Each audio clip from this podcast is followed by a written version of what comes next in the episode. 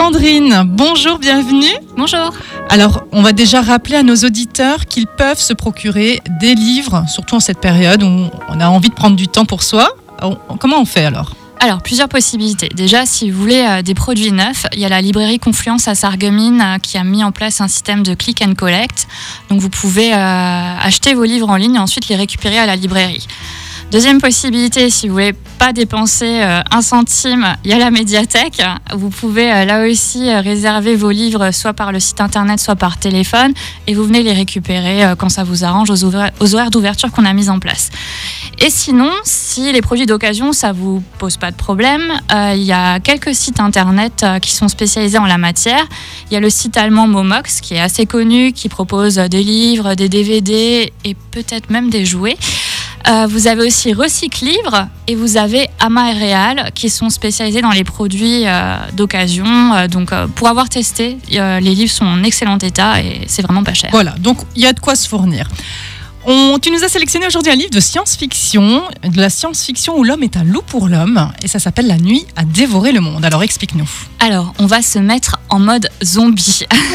C'est l'histoire d'Antoine Vernet qui mène une vie plutôt banale jusqu'au soir où il se retrouve invité à une fête chez une amie. L'alcool coule à flot, les conversations vont bon train et Antoine finit par s'endormir dans un coin sur un tas de vêtements. Ce qui peut arriver. Qui peut arriver. Le lendemain, à son réveil, c'est le calme plat. Il se lève et découvre sur les murs du sang et sur le sol des cadavres. Ça, c'est un peu moins commun. Antoine pense d'abord faire un cauchemar, mais ce qui apparaît sous ses yeux est bel et bien réel. Du haut du balcon de l'immeuble, il aperçoit les morts qui jonchent les rues, mais aussi des zombies. La ville est envahie et les créatures dévorent tout sur leur passage.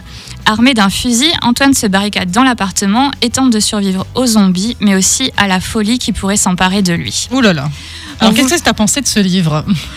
Alors moi j'ai, moi j'aime bien les zombies en fait, donc euh, à la base. Euh, mais sachez que euh, le roman, enfin le lecteur ne va, vous n'allez pas baigner dans un bain de sang tout au long de votre lecture. Ah, ça, sonne comme une, apocalypse, mais le personnage principal se retrouve livré à lui-même et dans son malheur, on peut quand même dire qu'il a de la chance parce que l'immeuble qu'il abrite n'a pas encore été démoli par les morts vivants et il possède assez de vivres pour s'alimenter et prendre soin de lui durant plusieurs mois.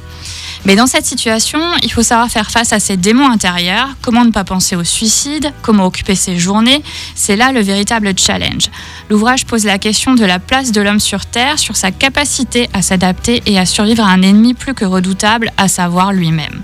Et si vous êtes plutôt branché film que livre, Sachez que La nuit a dévoré le monde a été adapté en 2018 au cinéma par Dominique Rocher. Effectivement, ça j'ai remarqué. Enfin, en faisant mes recherches, j'ai vu qu'il était sorti en, film. Donc voilà pour occuper vos journées, vos soirées. La nuit a dévoré le monde. Merci beaucoup Sandrine et vous retrouvez bien sûr tous ces coups de cœur sur son blog. Merci Sandrine, à la semaine prochaine. À la semaine prochaine. Radio Mélodie.